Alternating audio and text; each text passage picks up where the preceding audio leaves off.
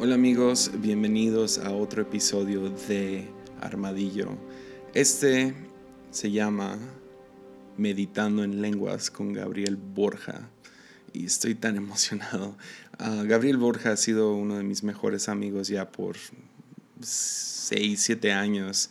Ah, nos conocimos ah, hace mucho tiempo, me invitó a uno de sus congresos. De hecho, fue, fue la primera vez que fui a predicar a un lugar donde no conocía a nadie y a mi sorpresa, yo y, mi esposa Mimi nos enamoramos de Gabriel y de su esposa Gabriela y de toda la iglesia comunidad cristiana en Puebla. Y esa es una conversación acerca de su, su libro que está en el proceso de escribir.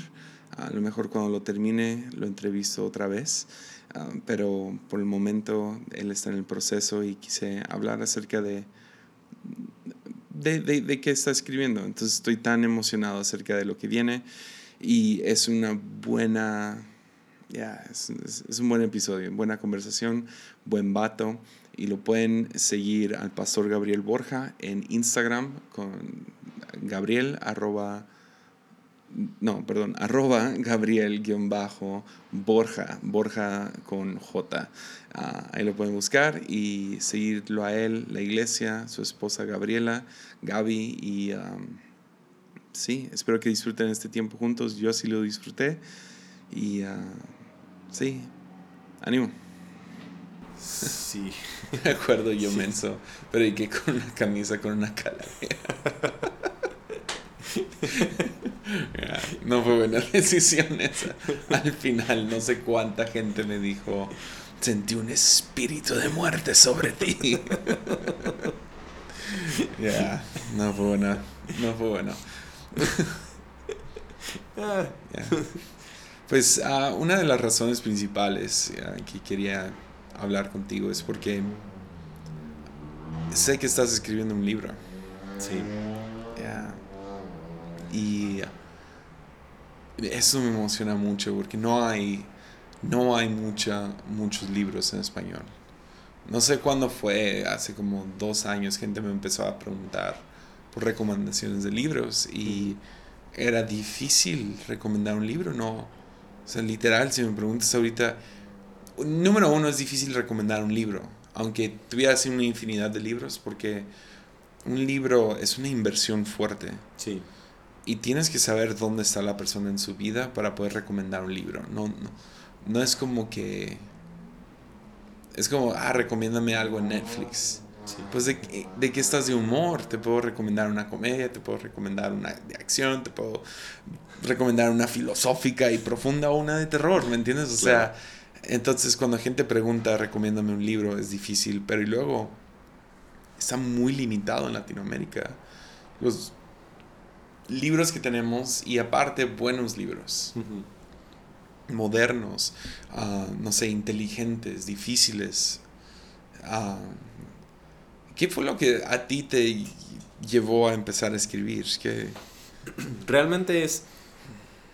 Siento que hay una necesidad, no solamente la parte de los libros, hay, hay algo que ha pasado en mi vida que sé que muchas personas están enfrentando y que muchas personas han estado sufriendo y tiene mucho que ver con esta parte de salud mental. Que es un tema que la iglesia no, no habla mucho en ocasiones. Y mi proceso y las cosas que yo enfrenté, sé que muchas otras personas las están enfrentando o las van a enfrentar. Y me gustaría que tengan esperanza y tengan una solución y algo que esté allí en sus manos para ayudarles y que les guíe y les diga, hey, eh, no estás solo, no eres la única persona.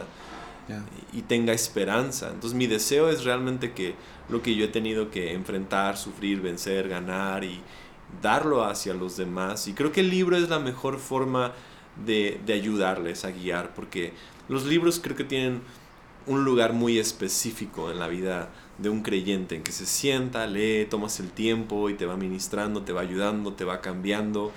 Y, se me hace el mejor formato, ¿no? Para sentarse y tomar el tiempo para encontrar Estuve leyendo un libro de Stanley Hauerwas acerca de generosidad. Y él explicó dar y recibir de la mejor manera posible. Lo comparó a un libro. Sí. No puedes recibir de un libro si no le das. Totalmente. Y por eso tiene tanto, hay tanto sacrificio envuelto en sentarte y dedicarle tu tiempo a un libro. Um, y ese fue el chip que cambió para mí, por lo menos, hace unos dos, tres años que empecé a leer, si te soy sincero, porque se burlaron tanto de mí en línea. Ah, fue en Conversaciones Descalzas, en el primer episodio donde dije que no, no leo tanto, yo más me siento, veo videos en YouTube y predicaciones y lo que sea. Y,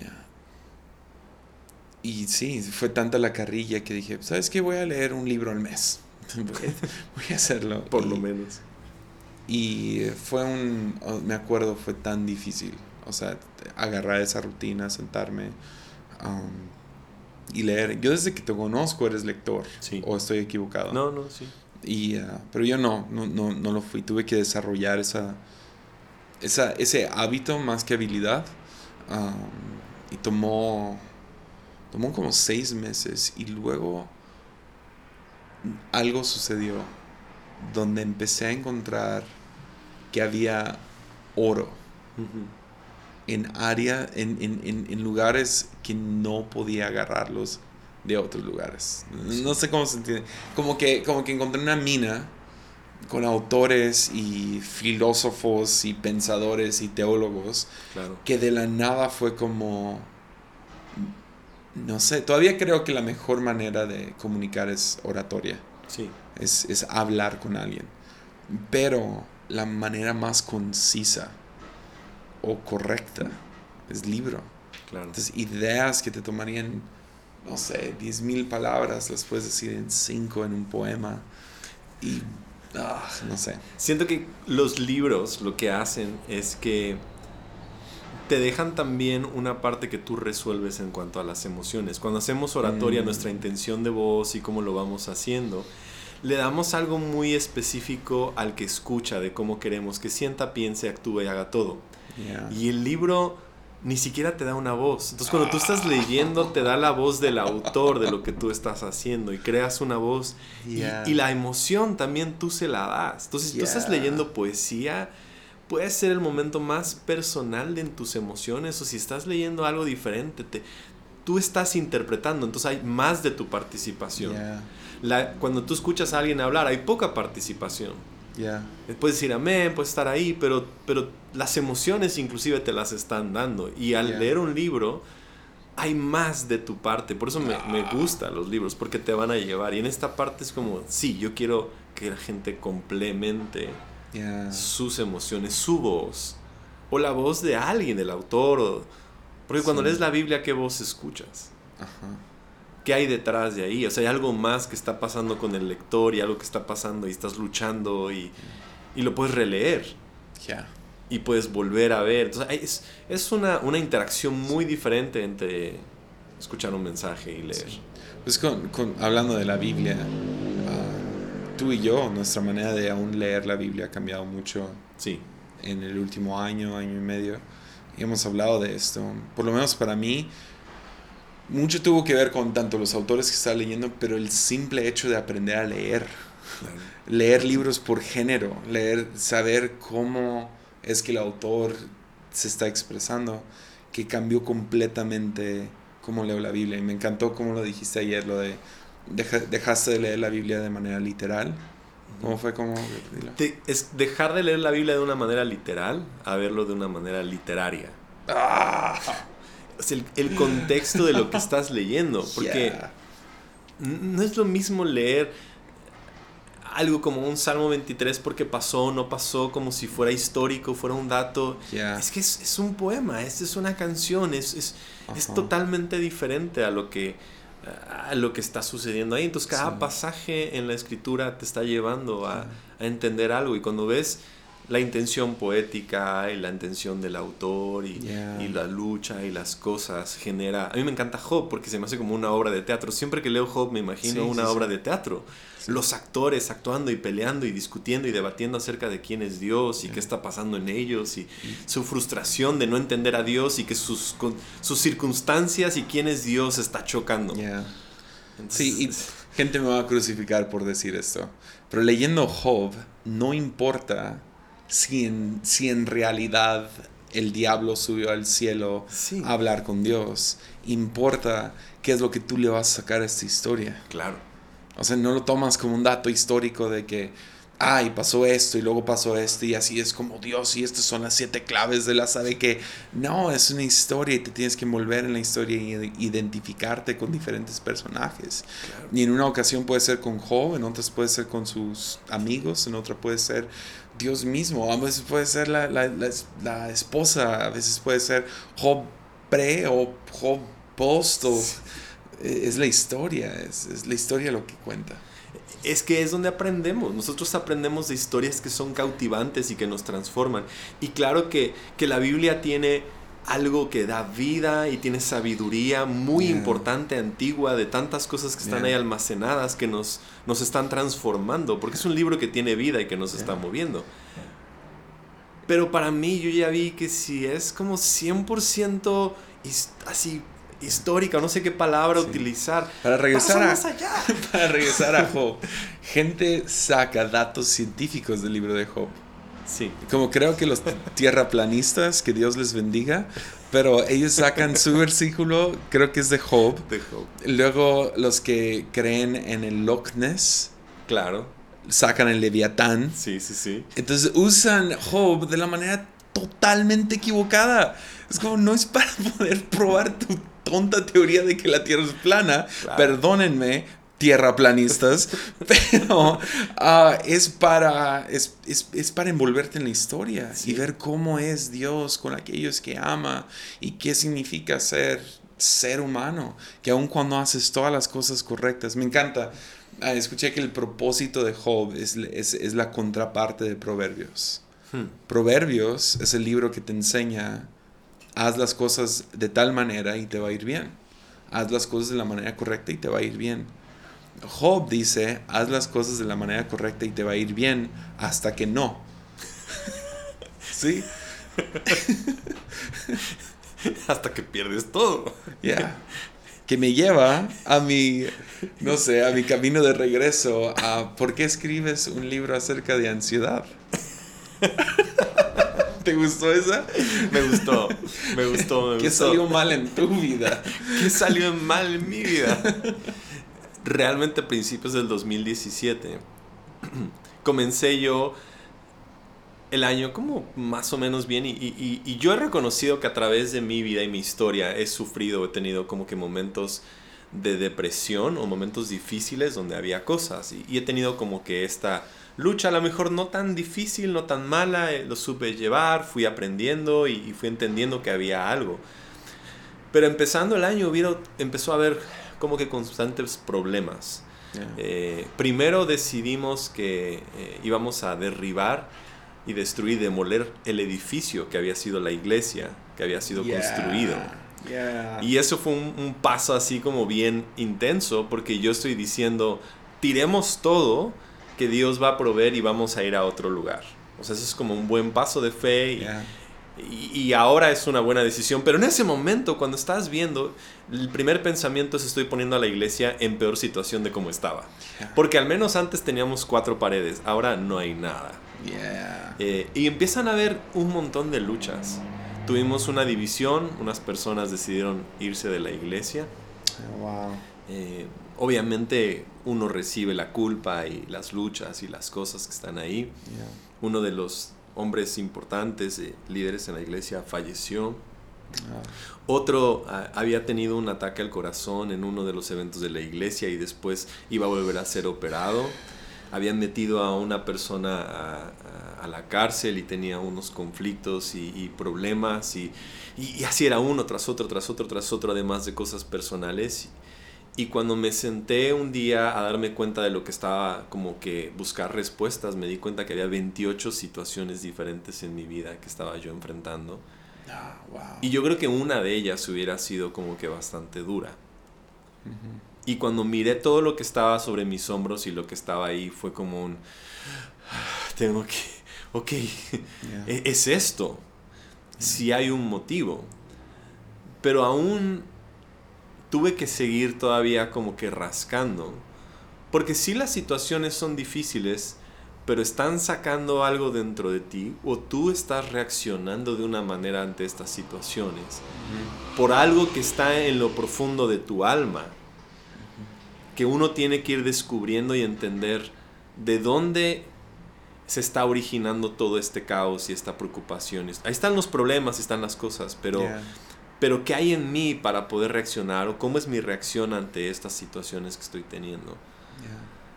y, ese proceso de, de luchar, de ver el edificio, las luchas del nuevo lugar, los conflictos y, situaciones me llevaron a, así, a tener un colapso. Fue un, domingo que entré a la, a la, casa, estaba yo caminando sobre el pasillo, llegando hacia la cocina, y empecé a sentir como que en mi interior algo que, que me dolía, o sea, era como en el pecho, en el vientre, empecé a sudar frío, sentía como si hormigas estaban como que corriendo por todo el cuerpo.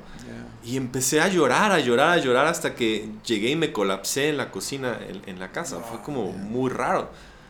Y, mi esposa salió, ¿qué está pasando? Y yo estaba como, no, nada más gritando y llorando y sollozando. Y, y ella fue como, ok, me voy a ir porque no sé ni qué está sucediendo. Yo estaba tan molesto y decías que nadie entiende, nadie sabe, nadie y era como esta lucha que de repente explotó en un, en un ataque de ansiedad. Y eso empezó como que un proceso de decir, algo tiene que pasar. Lo más paradójico es que ese mismo día había sido un domingo. Y en la mañana habíamos ido a la iglesia y todo había estado súper bien en la iglesia. Me tocó predicar, gente recibe a Cristo, está la alabanza. Y después de la comida pasa esto de de cómo la vida está en dos ambientes y dos momentos que son súper locos.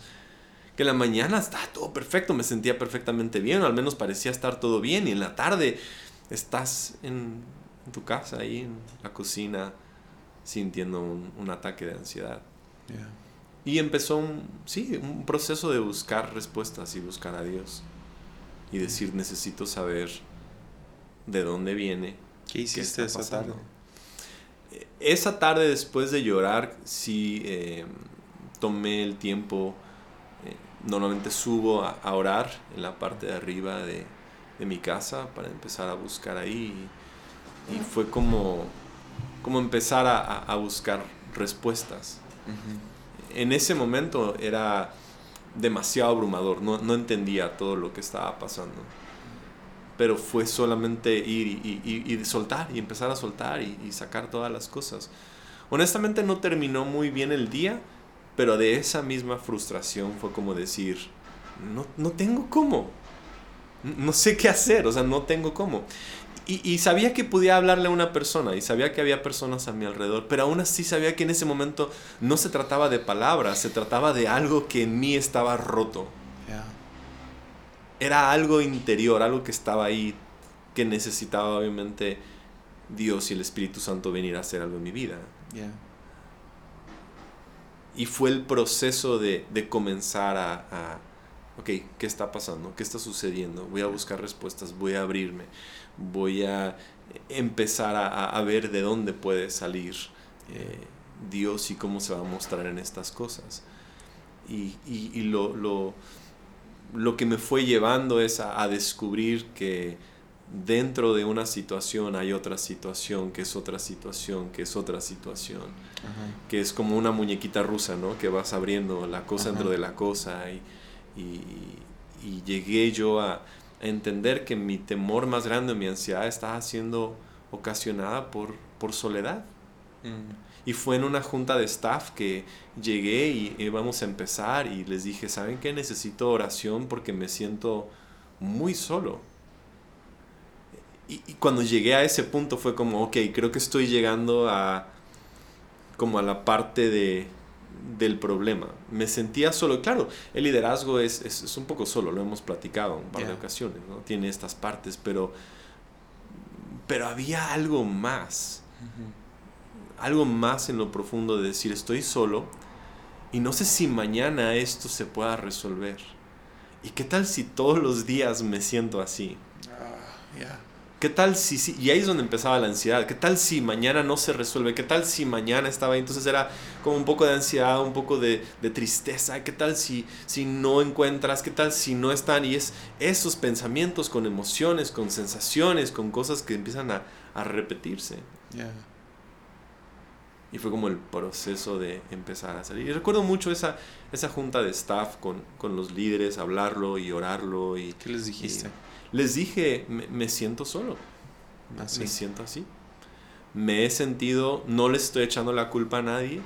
No es que ustedes no estén, sé que están apoyando, porque, porque lo primero en ese momento sí era como, le tengo que echar la culpa a alguien, ¿no? Es como la reacción a veces eh, Ujú. de alguien no me está amando, alguien no me está cuidando, algo está fallando. Yeah. Pero en esa situación fue como me siento solo y necesito oración y apoyo y por el momento al menos ayúdeme con estas cosas y con esto que estaba pasando.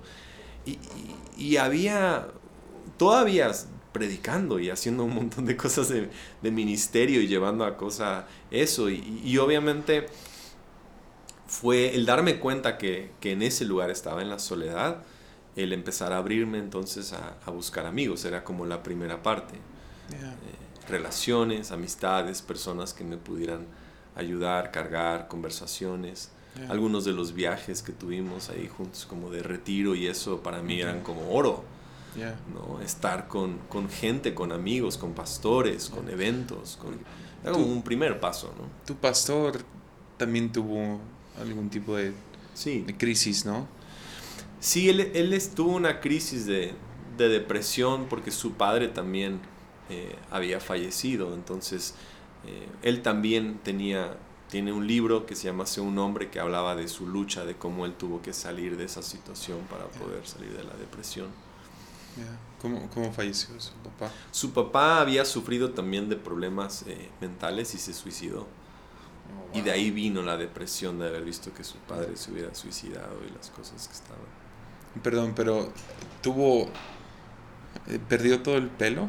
¿Tu Sí. pastor? Sí, ¿verdad? Eso fue lo que... Fue Sí. tan extremo Tan extremo. eh, la depresión, ansiedad en su vida que... Entonces, ¿qué, cu- ¿cuáles fueron las conversaciones con él? Eh, Las, las pláticas con él fueron que teníamos que, que encontrar tal vez un, un camino de sanidad. Y sus palabras fueron más de ánimo, de decir, ahora se ve muy difícil, ahorita no puedes ver como que una salida, pero como confía en Dios, las cosas van a mejorar. Y nunca fue, lo que yo creo que puedo agradecer es que nunca fue te falta fe, Mm, eh, porque a veces nuestra primera respuesta referente a depresión o ansiedad es como, si tuvieras fe, seguramente no estarías. yeah. Y, y para mí eh, lo paradójico es que tuve fe, destruí una iglesia y por eso estaba yo en problemas. Yeah. ¿No? Es como Yeah. mis, mi, mi- o sea, las acciones de avanzar el reino de Dios en fe y me llevó a, a estar como enfrentando un montón de cosas eh, duras y difíciles que son parte de la vida, ¿no? Y, y entonces primero era como ánimo, o sea, las- Dios está contigo, vamos a estar pasando estas cosas y de entender que había un entorno de, de tu alimentación, de tu descanso, de cómo llevas tu vida en todo para poder enfrentar, ¿no? ¿Hace cuánto fue esto? Eso fue eh, principios del 2017, como que todo ese año 2017. Ya dos años y feria. Sí, sí, sí. sí. Y hoy en día eso es cierto lo que te dijo tu pastor. Claro, o sea, el hecho de ir llevando y trabajando en la alimentación, el ejercicio, todo es una respuesta como, como integral. Ok. Una- y- ¿Y cuál, cuál es el camino específicamente? eh, para mí el camino comenzó con iniciar tiempos de meditación. Oh, wow. Eh, ese fue posiblemente eh, el cambio más importante. ¿Meditación de qué manera? La meditación se practica en dos formas. Una es tomar una escritura, una parte de la palabra, leerla a través de un proceso de imaginación. Entonces voy leyendo un pasaje, lo imagino, me veo ahí y empiezo a aprender. Entonces primero, primero empiezas por aprender a respirar. Ok.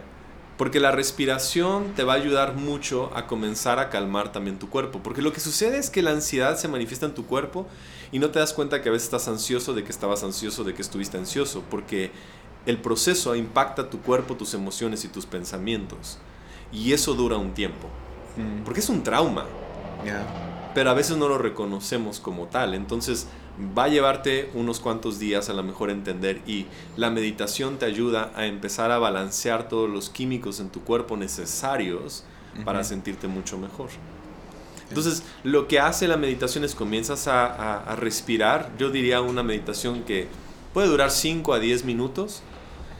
Respiras mejor, respiras profundo, controlas tu respiración. Nada más por controlar tu respiración estás empezando a reducir ¿no? todo Yeah. lo que está pasando. Lees un pasaje, lo imaginas, puede ser dos, tres versículos, pero utilizas tu imaginación para ir llevando y terminas un tiempo de oración.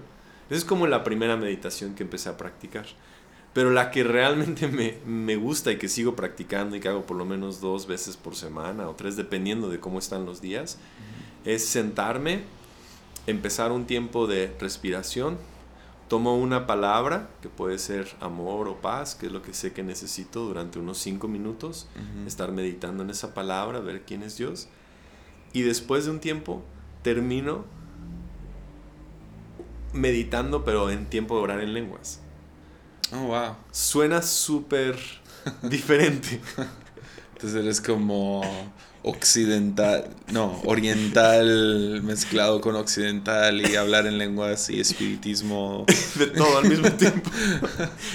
Porque descubrí que, que muchas de estas técnicas de oración contemplativa o meditación, Yeah. de estar ahí, venían a, a, en un principio a saciar la necesidad que había en la iglesia cuando pensaban que habían cesado las lenguas. Yeah. Y, y el orar en lenguas hace que tu corteza frontal se tranquilice totalmente. Huh. Entonces, ¿Dó- dó- ¿Dónde escuchaste eso? está escrito por un libro de un, un, eh, hombre que se llama Andrew Newberg, que, de, una de una universidad que dice cómo Dios cambia tu cerebro. Oh, wow. ¿Así Entonces, se llama el libro? El libro. Dios cambia tu cerebro. Ajá. Está en inglés, como How. God Changed Your- Changes Your Brain. Ok. Y la idea del libro es que la oración, 15 minutos de oración diaria, meditación diaria, cambia la estructura de tu corteza cerebral. Wow. Y cuando estás en meditación y oración, bajas la actividad de tu corteza frontal, que es donde tomamos decisiones, que es donde están los pensamientos. Entonces, de alguna manera, calmamos todos nuestros pensamientos y cosas y damos espacio. O sea, como la Biblia podamos- diría, tomas cautivo. Exactamente. Ah, me gusta. Tus pensamientos se tienen que y domina y básicamente tu voluntad. ¿Será que Pablo estaba hablando acerca de meditación? Yo considero que sí, porque, porque esta práctica que te decía de imaginar es una práctica judía de cómo lo veían. Ve, medita siempre con cuidado este Yeah. libro de la ley, Yeah. de día y de noche. Salmos, tienes que estar deleitándote, meditando en la palabra de día y de noche. Y, y la cultura ah, occidental viene fuertemente de los griegos que estaban totalmente en contra de la cultura hebrea. Totalmente. De, o sea, la cultura helenística y toda esa onda peleando y tratando de quitar. Y es, es sobre los principios los cuales eh, se edificó Estados Unidos y España, eh, conquistando México. Y entonces tiene todo el sentido que estaríamos en contra de algo porque no, eso es oriental o lo que sea. Y termina siendo, no, es, es, es hebreo. Totalmente. ¡Wow! E- Eso ha sido, porque está desde que vemos en, el- pasaje, si tú ves meditar, es tomar un pensamiento y estar como, como una vaca rumeando, repitiéndolo, teniéndolo Yeah. ahí. Y, y puede ser un pensamiento o puede ser, ahora, ¿qué es la ansiedad? Es lo mismo, meditar en un problema. Yeah, todo el tiempo. yeah. Lo único que estamos haciendo es cambiar el concepto de temor, preocupación, estoy solo, nadie me entiende, está muy difícil, a soy amado. Sí. lo tengo todo. Estoy en la fiesta, ya llega a la casa del Padre. Lo que tú quieras hoy tomar, que sea como un- una repetición, un mantra, un- una meditación, algo donde tú quieras Yeah. confiar. Y eso hace literal que tu voluntad, estás muriendo lentamente a tu voluntad y entregándote a la a eso, a Dios. Algo mayor. A algo que está. Y este libro de, de cómo Dios habla de todo tipo, pero es principalmente la oración Yeah. y estudian cómo va cambiando tu, tu cerebro. Y poco a poco eh, generas más eh, simplemente químicos en tu cuerpo. Entonces también de que cambia tu forma de pensar, también balancea y trae un balance a, a, ciertos químicos que son necesarios para la sensación de sentirse contento, sentirse bien, sentirse en control de lo que está pasando, sentirse que tienes un lugar, sentirse que estás seguro. Entonces dopamina, endorfina, oxitocina y serotonina están ahora balanceados para poder sentirte mejor, mm. para enfrentar la vida. Perdón, nomás regresando un poquito, yo sé que vas, sí, bien, bien, pero este, oh, wow, me encantó lo que dijiste de ansiedad es meditar en, en los problemas. Sí. Ah, Jason Upton, tú sabes cuánto impacto ha tenido Jason Upton en mi vida. Ah, tiene, tiene una pequeña... Se lo he escuchado como en dos, tres conciertos en, en YouTube, donde se detiene de tocar y sale y habla. Y cuenta una historia de un misionero que él visitó, que está en, no sé, en algún país prohibido para hablar el Evangelio, o más que nada peligroso, ¿no? Y que el vato se levantaba cada mañana asustadísimo, que le van a pasar a mis hijos, qué me va a pasar a mí, ah, y si se enteran de esto, lo otro, y empezó, y, y cada mañana literal despertaba con un pánico de donde estaba y no se animaba a hacer nada. Que es muy típico de misioneros que van a un país y se aíslan, se quedan en su casa, ¿no? O hacen dos, tres cosas y luego regresan para, para hablar de todo lo que están haciendo en su gran, no sé, lo que sea. Pero la verdad están paralizados de miedo. Y, y pero su ministerio en ese tiempo que Jason lo visitó, no reflejaba esto para nada. Y le preguntó, pues, ¿qué pasó? Y dice, no, pues un día me di cuenta que el temor requiere una energía de mi parte. Y es, es, la misma energía que se deposita dentro del temor, se puede depositar dentro de fe. Totalmente. No, es que había cambiado y, llegó el momento donde... Pero la diferencia de entregar toda tu, tu energía hacia temor es que temor no cumple nunca cumple con lo que te está gritando y diciendo que va a pasar. No pasa, entonces terminas desperdiciando años de tu vida entregando toda esa energía y todo este pensamiento y todo este tiempo a, algo que no va a cumplir. ¿Qué tal si pasa? sí, es el qué tal y sí. Porque yo, yo tengo una imaginación extraordinaria. Claro. Eh, por lo menos yo lo veo así literal, yo puedo en dos segundos imaginarme a mi hijo haciendo algo y tomándose la vida por accidente. Y puedo no nomás imaginarme eso, puedo imaginarme todo lo que sucede después de eso. ¿Cuántas veces no me he imaginado cosas terribles acerca de y si mi esposa me deja un día, o si, si, mi, si mi hijo crece a hacer esto, si esto le pasa a mi familia, si este accidente sucede, y si no puedo pagar las cuentas de mañana, y si esto, y bla, bla, bla, bla, bla. Y, ah, y lo loco es que no, todo bien. Sí. todo bien. Sigue todo sostenido. Pero, es, es, esa, esa como bola que empieza con pensamientos. Mm que la energía, es, es verdad, la energía necesaria para sentirse ansioso, si nosotros la cambiamos ahora por energía para empezar a sanarnos, nos trae y nos empieza a cambiar y transformar. ¿Y tú lo encuentras por medio de meditación? Principalmente sí, esta manera de, de meditar, de encontrar. Y claro que ha sido a través de... Lo cual que predicadores old school llamarían devocional. Sí, sí, sí. Más que el tuyo, el tuyo incluye llamémoslo ciencia. Claro. Por falta de otra palabra, pero ciencia. Sí, son como tu tiempo de devocional, pero es muy, siendo muy consciente de tu cuerpo. Mm. Porque el devocional es como, lo, tomamos tanto a veces también a la ligera, como leo la Biblia o oro. Pero busco una revelación. Busco una revelación, estoy buscando una respuesta de parte de Dios. Primero la meditación te hace una especie de desierto. Vengo a estar en silencio. Mm. Y la razón por la cual yo lo veo que es importante por dos razones. La primera es llegar a un silencio, porque el mundo va tan rápido. Y el devocional se puede convertir en más información. Entonces yo pienso que nuestra oración puede ser ansiosa. Mm, En que no solo estoy expresando Dios cambia a tal persona, quita esto, quítame el otro, y mi problema es lo exterior, y mi problema está allá, y mi problema está aquí, y si esa persona no se hubiera ido, y si esto está pasando aquí, y esto, y cambia a mi esposa, y dile esto, y entonces ya es una oración hasta ansiosa. yeah, Y eso no te está ayudando en nada, porque el silencio también ayuda mucho a calmar yeah. la voz interior que necesitamos calmar.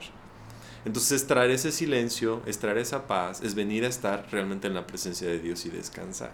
Yeah. Y, y ese tiempo de meditación ayuda. a- y la segunda parte es ser más consciente de mi cuerpo. Ujú. ¿Dónde estoy sintiendo la tensión? ¿Por qué es? ¿Por responsabilidades? Le entrego la respuesta. Entonces, mi oración va en base a checarme más a mí y decir qué estoy cargando. Yeah. Entonces empiezo con eso, tengo un tiempo de, de oración devocional, meditación, orar en lenguas y al final es como, creo que me estoy muy, me siento responsable por estas cosas y las entrego. Yeah. Me siento preocupado por esto. Las preocupaciones que tú mencionas ahora se convierten en cosas que suelto. Yeah. Suelto a mi hijo, suelto a mi negocio, suelto estas cosas, tú lo vas a hacer, hágase tu voluntad. Yeah. Y entonces se convierte más bien en, en un echar nuestro afán sobre de Él, Yeah. que Él tiene cuidado de nosotros. Yeah. Pero con conciencia real de lo que estoy entregando. Porque repetir, te echo mi afán y tú vas a cuidar. se me, esa, esa forma se me ha hecho como que frustrante a, a realmente no identificar lo que te está pesando Yeah. y lo que te está cargando. Yeah. Entonces a ti te gusta el, el enneagrama, ¿no? Sí, Hemos tenido muchas pláticas del enneagrama. Ah, y no, no te voy a echar carrilla acerca de tu número. Yo voy a dejar que tú digas cuál es tu número. tú dices que soy nueve, yo digo que soy cinco. Yo me voy a ir contigo, porque eres un 5. me voy a rendir ya. Ya me rendí. Me rendí hace meses Ya sé, ya no me lo has estado diciendo. y ya, me rindo. Con eso dicho, ah, me enseñaste hace poco unos... Porque, bueno, a lo que voy, deja, deja planteo bien la pregunta. Yo personalmente no sabía cuánto luchaba con ansiedad Ujú. hasta que alguien me explicó, ah, creo que fue un poco un podcast, otro fue conversaciones, otro fue una prédica, y me di cuenta de la nada cuánta ansiedad, con cuánta ansiedad vivo. Sí, Es que a veces por tanto trabajo y tantas cosas que estoy haciendo, no sé, o por a lo mejor por no llegar al, al nivel de un ataque de ansiedad, claro. no me he dado cuenta de que se está llenando ese vaso y está a punto de derramarse. Sí. Y ah, lo puedo notar, o sea, nomás en, en mis uñas. Mis uñas están destruidas porque todo el tiempo me Claro. estoy destrozando mis uñas, mordiéndomelas y lo que sea. Ah, lo, lo siento en, aún en dieta o ah, que no puedo dormir algunas noches o, uff, antes de agarrar un avión, ¿me entiendes? Claro, sí. Ah, ahí es donde lo puedo empezar a sentir mucho. Y luego, como te digo, toda mi imaginación. Me enseñaste algo fascinante. Y luego, para los que no les importa el enneagrama, podemos explicarlo después. sí. O a lo mejor podemos empezar al revés. ¿Cómo, ¿Cómo detectas la ansiedad? Y luego puedes enseñarle la cosa de Sí. detectar la ansiedad de acuerdo al enneagrama. Yo, eh, la, la ansiedad la vas a detectar, aunque la respuesta va ahí conectada, pero vamos a empezar con la ansiedad en alguno de nuestros tres centros de inteligencia. Entonces, vamos a, a mostrar efectos de la ansiedad en nuestros pensamientos, que es un centro de inteligencia. ¿Cómo- ¿Cómo describirías rapidísimo ansiedad? Ansiedad es la sensación o la capacidad emocional de que no podemos lidiar con lo que va a pasar en el futuro. No voy a poder tener suficiente dinero, algo va a pasar, es como un pronóstico negativo. A veces puede ser emocional. Yo, yo escuché ahí, a lo mejor estoy mal. Sí. Ah, y por favor, corrígeme. a lo mejor escuché de otra persona también que ansiedad tiene que ver con nos pone en modo ataque. Sí, ¿Sí? ¿Eso es cierto? o- E- Es que te pone en modo de que tienes que ponerte a la defensiva. Entonces entras en modo atacar o huir. Ok. Entonces te Sí, obliga... fight or flight, ¿no? Exactamente. fight. Voy O a pelear atacar, huir. o huir. ya, Voy, a, voy a entrar como en esta posición de que si tengo que... O sea, porque tenemos que entender que esto es biológico. Ok. Si yo estoy viendo que viene algo en contra mía, mi, mi sistema, todo, mi sistema está diseñado a protegerme. Mm, Entonces, si yo veo que viene un coche, inmediatamente suelta ¿no? químicos, adrenalina, me hace correr, me hace sentirme. mm, Y en una temporada que vivimos con tantas noticias negativas, mm. estamos en completo trauma constantemente de que algo va a pasar. Entonces, cuando tú, tú ves que hubo un terremoto en alguna parte, tu cerebro no sabe que esas imágenes que tú viste que son traumáticas no te están sucediendo a ti, sobre todo si vives en una ciudad donde hay temblores. Y entonces todo tu organismo y sensación te dice, esto puede pasar en cualquier minuto, hay que prepararnos porque puede temblar. Y si tú has vivido en una ciudad donde tiembla, un temblor viene acompañado de otros temblores, entonces inmediatamente tus emociones, tu mente está alerta de que algo va a pasar y esa es la ansiedad, algo me va a pasar. Mm, ok. Y se traduce a tu cuerpo, tus emociones y tus pensamientos. Y esos Mm, son los tres centros de inteligencia que tiene el enagrama, que nos dice. Entonces, para identificar si tenemos ansiedad, la vamos a notar en esos tres lugares. Mm, Muchos somos más conscientes de nuestras emociones. Nos sentimos tristes o nos sentimos aquí abandonados o hay una emoción. Otros lo van a notar con pensamientos abrumadores, pensamiento tras pensamiento tras pensamiento que viene. Pero otras personas me dicen, y platicando con ellos, es como, me duelen las manos. Mm, Porque no he podido ayudar a mi familia para hacer lo que necesita y me siento que no puedo hacerlo. Yeah. Me duelen los ojos porque siento vergüenza de que algo está Mm. pasándome y, y- y de lo que pasé y viví. Entonces no quiero que me vuelva a pasar porque voy a ser avergonzado. Y entonces la ansiedad viene en tantos lugares, pero se manifiesta en nuestro cuerpo, nuestras emociones y nuestros pensamientos. Mm, Y lo que he notado a través de hacer nuestros grupos en casa, y grupos pequeños con, con esto de ansiedad, es que la mayoría de la gente me dice, no sabía que tenía ansiedad en ese nivel. yeah, wow. No sabía que estaba viviendo con ansiedad social, no sabía que estaba viviendo con esta, esta situación constante. Yeah. Y ahora identificarlo es el primer paso para que puedas tranquilizarte. Había una persona que me decía, siempre estoy ansioso a las cuatro y media de la tarde. Y platicando con él reconocimos que era que llegaba al trabajo, intentaba obtener clientes, no obtenía clientes y a las cuatro y media, una hora y media antes de salir, venía la frustración de no haber vendido nada. Yeah. Y él dio, dice, cuatro y media, ansioso. Se Mm, va a acabar el día de trabajo, no pude vender, no pude hacer. Y me dice, lo siento en el pecho. Es como, yeah. no puedo respirar. Entonces, eso es lo que nos va llevando a reconocer si tenemos ansiedad y es ser muy conscientes de cómo estamos respirando, de cómo, qué pensamientos han estado ahí en ese día y cómo están tus emociones. Yeah, wow. Wow. Entonces te lleva a, a decir, sí, sí estoy ansioso. Y hay diferentes niveles, pero según algunos estudios y cosas, la mayoría vamos a enfrentar ansiedad difícil. Alrededor del 40% de la población en algún momento en su vida va a enfrentar ansiedad. Y el problema es que luego viene acompañada con un poco de depresión, entonces se vuelven como estos Un ciclos. ciclo. yeah. Y, y es... es, ¿Y ahora, es, ¿Tú crees que mucho viene de imaginación o de realidad? Creo que viene... Porque, por ejemplo, tu amigo no consiguió los clientes. Claro. Entonces eso nace de realidad. En en una manera sí viene de una experiencia en la cual ya la vivimos, nos lastimó, nos dolió y no queremos que se repita. Mm, Yeah. Algo nos está recordando, nuestro, nuestro sistema nos está diciendo, o lo vimos que a alguien le sucedió o a nosotros nos puede pasar y estamos intentando evitar que eso pueda llegar a suceder otra vez.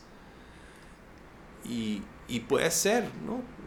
Puede ser un chico, ¿no? Que sale con una chava y, y la chava se burla de él y, y él ahora cuando va a volver a salir con una chica, otra, y la quiere invitar, va a tener ansiedad. Yeah. porque está esperando que la otra chica no lo vuelva a batear y no lo vuelva a dejar o no vuelva a experimentar eso, lo cual produce que la misma situación sea ansiosa y produce que a lo mejor otra vez sea, y a veces nos empezamos a, a crear esos ambientes. Entonces sí puede empezar con una realidad, pero también después podemos en crear y crear nuestros propios panoramas negativos que ya no son, es nuestra interpretación de algo que sucedió. Yeah. Y puede ser, e- es un proceso, a final de cuentas, de sanidad. Ah, me gusta. Pero quiero, o sea, al final de cuentas es, no es que sea falta de fe, la ansiedad nos viene a enseñar algo. Mm. La, la enseña, la- la- la- hay un regalo detrás de muchas de las cosas. Ok. Entonces, la soledad me viene a enseñar y a decir y a recordarme que yo fui creado para relaciones.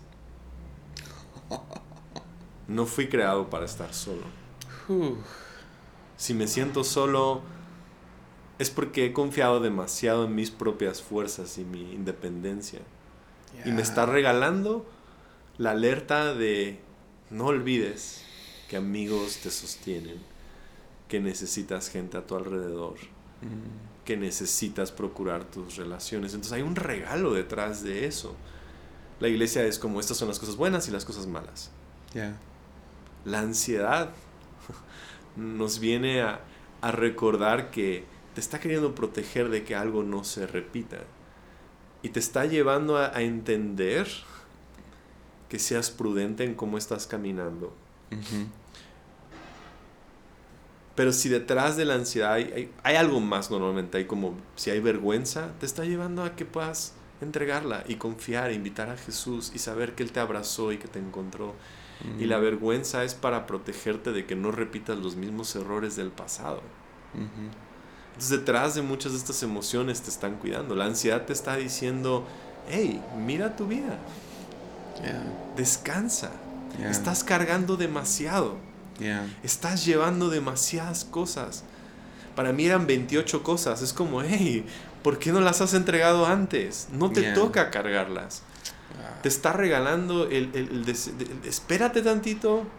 No se trata de llevar tantas cosas, de eso no se trata la vida, se trata de caminar, entregar, descansar, quitarte las cargas emocionales que traes, pensamientos, y es el regalo del descanso en Ah. su presencia, ah, qué bueno. en que somos humanos y que tenemos que descansar en él. Yeah. Yeah, wow. Ah, me gusta. Entonces lo detectas en tu cuerpo, pensamientos, emociones. ¿Cómo, cómo lo detectan los del enneagrama?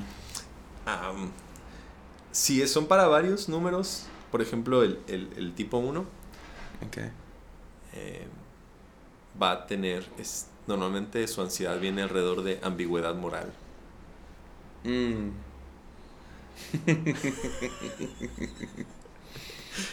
Cuando algo es Yeah. como, no es moralmente claro,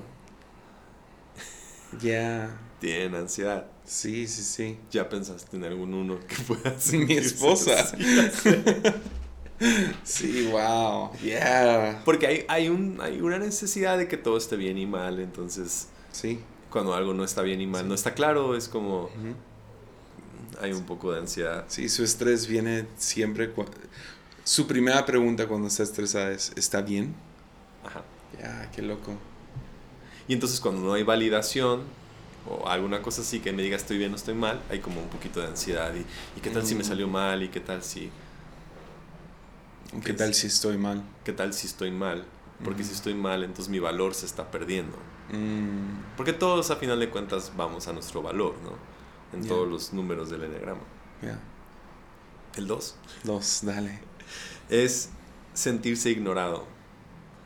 Que cuando quieren ellos Mm, ayudar y dar, son rechazados sus intentos de ayudar, son ignorados, son puestos a un, a un lado. Entonces es como si yo no puedo aportar y soy ignorado con lo que estoy dando, entonces ahora qué puedo hacer, quién puedo ser, Que de alguna manera desactiva el deseo de ayudar. Entonces ahora eh, se va a acabar y constantemente están empujando para sentirse aceptados. Entonces, si tú rechazas y rechazas y rechazas y no me ayudes, no me ayudes, no me ayudes, no te necesito, lo ignoras, es, va a causar ansiedad en sus vidas. Para el 3. Dale. Que sus logros o tus logros no sean reconocidos. Ya.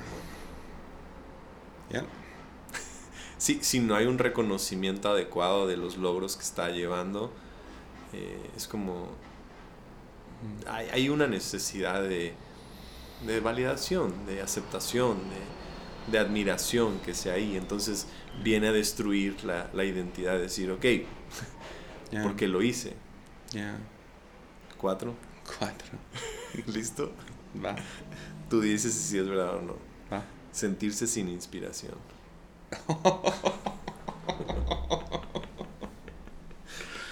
Oh, man. Sí. Sí. Sí, 100%. Sí. Como- qué loco. ¿De dónde la voy a sacar? Ya. ¿Cómo voy a recrear la emoción? Ya. Sí, tú. ¿puedo dar un ejemplo? No, por favor. O sea, yo te iba a decir, ahora tú dime cómo es. Ya. um, entonces, esto obviamente se está grabando casi una semana antes de que va a salir, ¿verdad? Va a salir Sí. el próximo jueves. Hoy es jueves. Um, estaba muy... La próxima semana voy a estar en Conferencia Más Vida. Cuando están escuchando esto ya pasó, Ya pasó. Morelia. Está a punto de empezar Ciudad de México. Estuvo buenísimo tu mensaje. Gracias. Pero ah, he estado, pues obviamente nervioso. Claro, ¿por qué no? No sé, mariposas en el estómago, todo eso. Pero ha habido un, un- una ansiedad. Claro. Y la ansiedad era, sabía que iba a predicar, pero no estaba, no estaba terminada, digámoslo así, faltaba. Y hoy, ah, pues me quedé en la mañana, veniste a, ense- a enseñar en vanguardia. Y duré como cuatro horas pensando, ¿qué, qué le falta? Porque sabía que le faltaba algo en- a los dos mensajes que voy a dar. Y, o sea, sí, estaba muy estresado. Estresado, ansioso. Y ah, fue en cuanto tuve tal idea que van a ver. ah, bueno, ya pasó, ¿verdad? Ya Sí. cuando escucharon esto. Cuando llegó la idea de las máscaras, digamos. Claro. Y si no fuiste a más vida, pues te la perdiste. Pero hasta que llegó esa idea, fue en cuanto llegó la idea, que fue como, se me calmó, porque llegó la inspiración. Exacto. Entonces, ¿cómo, cómo calmamos esa, esa ansiedad si no llega la inspiración?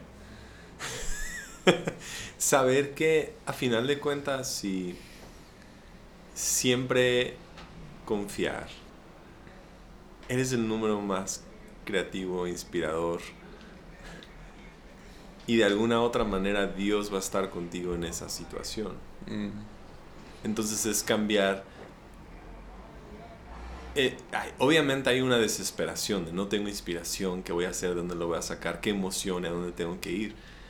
Pero la realidad es que entre más tranquilo estoy y más estoy hacia donde Dios me creó, ahí va a estar el momento de inspiración.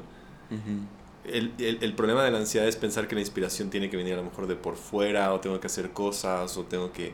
Pero siempre va a estar ahí si nos, cansa, nos, nos tranquilizamos y pasamos tiempo con Dios y confiar que Dios nos va a dar la inspiración necesaria. ah, Porque siento que hay como un deseo de que algo puedas experimentar para tener más inspiración. Ya. Porque algunos cuatro que yo he visto empiezan a crear drama para sentir algo. Ya. Ya, lo bueno es que estaba solo. Ya.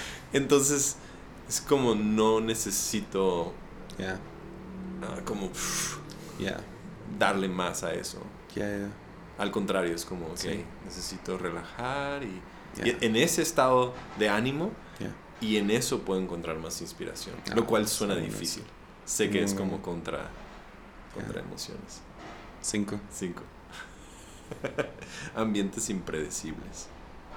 Mm, Es lugares donde no tienes claro una respuesta. Y no, no se trata tanto de control, se trata de que no sabes lo que va a pasar mañana. Mm, yeah. Es como no voy a tener yo... Entonces se atrasa un vuelo, pero no sabemos cuándo van a despegar. Para mí, te voy a decir, mi momento más frustrante es subirme a un Uber y no saber exactamente en cuántos minutos voy a llegar al aeropuerto. Porque el chofer del Uber no está manejando al límite de velocidad específico para llegar al aeropuerto. Eso soy yo. Yeah. Y, tengo, y de, de en Puebla llegar al aeropuerto son como 40 minutos. Entonces, Yeah. yo voy con el chofer, estoy diciendo, el límite de velocidad es tanto, esto hay que hacer, no sé, ya sé la ruta, la ruta tiene que estar. Entonces, todas esas cosas, cuando se está saliendo de la ruta y se empieza a volver impredecible y la persona, Mm, y el Uber no sabe, o, sea, se- yeah. o ver que alguien está haciendo algo que me va a afectar a mí y que lo está totalmente regando. O sea, es como, Yeah. No es que sea perfecto, es como... Yeah. que- y además ambientes también impredecibles, como de drama o emocionales, como subir y bajar. Eso es como Yeah. un poquito ansioso. 28 cosas que están pasando al mismo tiempo. Es un poco impredecible. Yeah. 6. Seis. Falta de dirección clara. Ok. ¿Cómo es diferente eso al 5? Eh, en el caso del 6 tiene que ver con que ellos tienen que tener reglas claras Ok. de qué es lo que se espera de ellos. Ah. Wow. Entonces les ayuda a poder reconocer "Hey, es lo que se espera de ti. Yeah. Y si no hay eso, claro que van a tener ansiedad porque mm, va a ser difícil que, que estén en una situación que sean súper autónomos.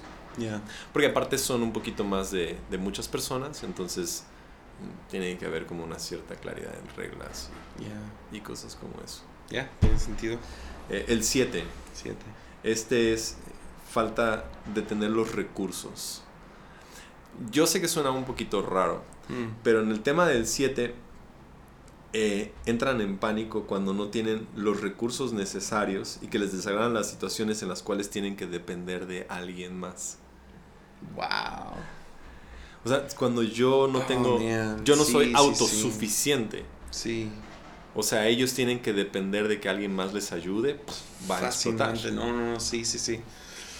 Wow. Y es, es eso, falta de recursos. Sí. Fa- falta de no, no poder ser suficiente, autosuficientes a lo mejor. Sí. así. O sea, mil cosas están pasando en mi cabeza ahorita.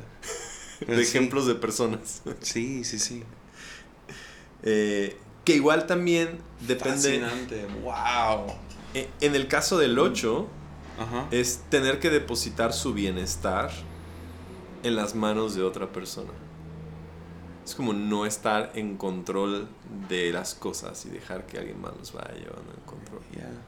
Y, y tiene que ver con el, el- el temor de que sean traicionados o de que alguien más eh, decida como sobre ellos y los obligue a Yeah. hacer ciertas cosas y eh, a que les digan lo que no, no han querido a lo mejor llevar a cabo. Y, y eso es un poco de control a lo mejor, pero al mismo tiempo también de, de ese dominio que pueden ellos ejercer en tomar decisiones. ¿no? Yeah. Y, y por último, el 9, pues ya es como más conocido, el conflicto interno o externo. ¿no? El conflicto constante de, de acciones que vengan a destruir a la mejor armonía. Y sí, tiene que ver mucho con destruir la paz. ¿No? A lo mejor en el 9 es como más evidente, pero es esta desconexión que hay entre externo e interno. Mm. Porque lo que buscan es que haya una paz en lo de Sí. afuera, lo de adentro, lo que está sucediendo, que esté ahí, que no haya. Entonces cuando empiezan a haber muchos conflictos a- a- afuera que son irracionales, Yeah. es un poquito difícil de manejar. Yeah. Eh, digo, son ideas, ¿no? No son, Yeah. son como medio generalidades Sí, de cada no, uno de pero los me números, encanta. ¿no? Oh, sí. Que ayudan a lidiar. Entonces, si estás en situaciones como esas y reconoces cuál es tu número, Yeah. vas a saber que eso te va a pasar. Yeah. Entonces tienes que abrazar un poco eso. Oh, sí, qué loco. Qué loco. Qué loco. Abrazarlo, tomarlo y, y saber que, que hay paz. Yeah. Entonces el libro se trata de ansiedad, Sí. depresión. Ah, ¿Llevas cuántos capítulos escritos? Creo que voy como una tercera parte. tres capítulos. Ok. Mi meta son, son nueve y medio, nueve, diez. Nueve y medio. Una introducción y luego nueve capítulos. Ok. Ya. Ya. ¿Cuán- ¿Cuántas palabras sabes? Eh, estoy tirándole como a 40 mil, más o menos, por ahí. Ya. Entonces un libro sólido, un libro real. Va a tener muchas cosas prácticas. 200 páginas por ahí. Sí, qui- va a tener cosas muy prácticas que tengas que poner en acción. Ya, pues, Lo quiero complementar con algunas ideas de, de meditación, de, de música, eh, algunas cosas también de, de cómo dormir, comer, recomendaciones. Todo esto a lo mejor ya más detallado, pasito Ya. a pasito, y, y cómo ir haciéndolo. ¿no? un- ¿Alguna idea de cuándo quieres que salga? O... Me gustaría que para el otoño de este año Oh, wow. poder Ok. tener ya el libro, o sea, Ok. en, en terminado y empezar los procesos de Ya, ya. La edición. edición y todo eso. Pero quiero también ofrecer algunos recursos que se vayan dando para grupos en casa y que sea Sí, por para favor. ayudar a las, a las a todos a que puedan llevar esto con amigos y que empiece la conversación. Si lo que puedo hacer con todo esto es iniciar la conversación que las iglesias puedan hablar sobre salud mental Ya. y que podamos dejar de condenar a la gente porque está pasando depresión y ansiedad y pensar que es falta de fe Mm, y que es como todo necesidad de parte de Dios sí. nos pueda traer esperanza. Ya. Ya. Ah, pues, ¿cuál es tu Instagram? Gabriel-Borja. Borja con J. Borja con J. Y ah, estás en Facebook. Estoy en Facebook, igual como Gabriel ¿Usas Borja. Facebook todavía? Ah, no creo. Si alguien quiere ir a Facebook, puede ser Facebook. Y, y los recursos los voy a subir en gabrielborja.com. Ok, perfecto. Va. Entonces Pues ahí, ahí, te... ahí se van a ir subiendo los recursos y la información. ¿Y, ah, ¿y cuán- para cuándo el podcast? Yo creo que una vez que termine, eh, junto con el libro, me gustaría que empecemos a tener más, más temas. Porque sé que hay muchas cosas que van a salir de todo Chidísimo. esto. Entonces sí espero. Pues tienes algo muy especial que aportar a la iglesia, entonces... No, muchas Pues gracias. gracias. Gracias, gracias. ¿Alguna última cosa que quieras decirle a la gente o...? Yo creo que, que hay esperanza para la situación en la cual estás enfrentando. Mm, Se siente muy oscuro. Se siente muy oscuro el día en el que reconoces que a lo mejor tienes ansiedad y esa noche que puede ser muy oscura eh, sí va a terminar. Hoy no hay forma, no se ve a veces la forma en que eso pueda cambiar o que las emociones puedan estar. Y cuando se sienta que has perdido como que la inocencia de esas emociones y de esos pensamientos, va Dios a restaurar tu vida plenamente. Lo hizo conmigo, lo puede hacer con, con todos. Ya. Pues súper bien. Pues, ánimo.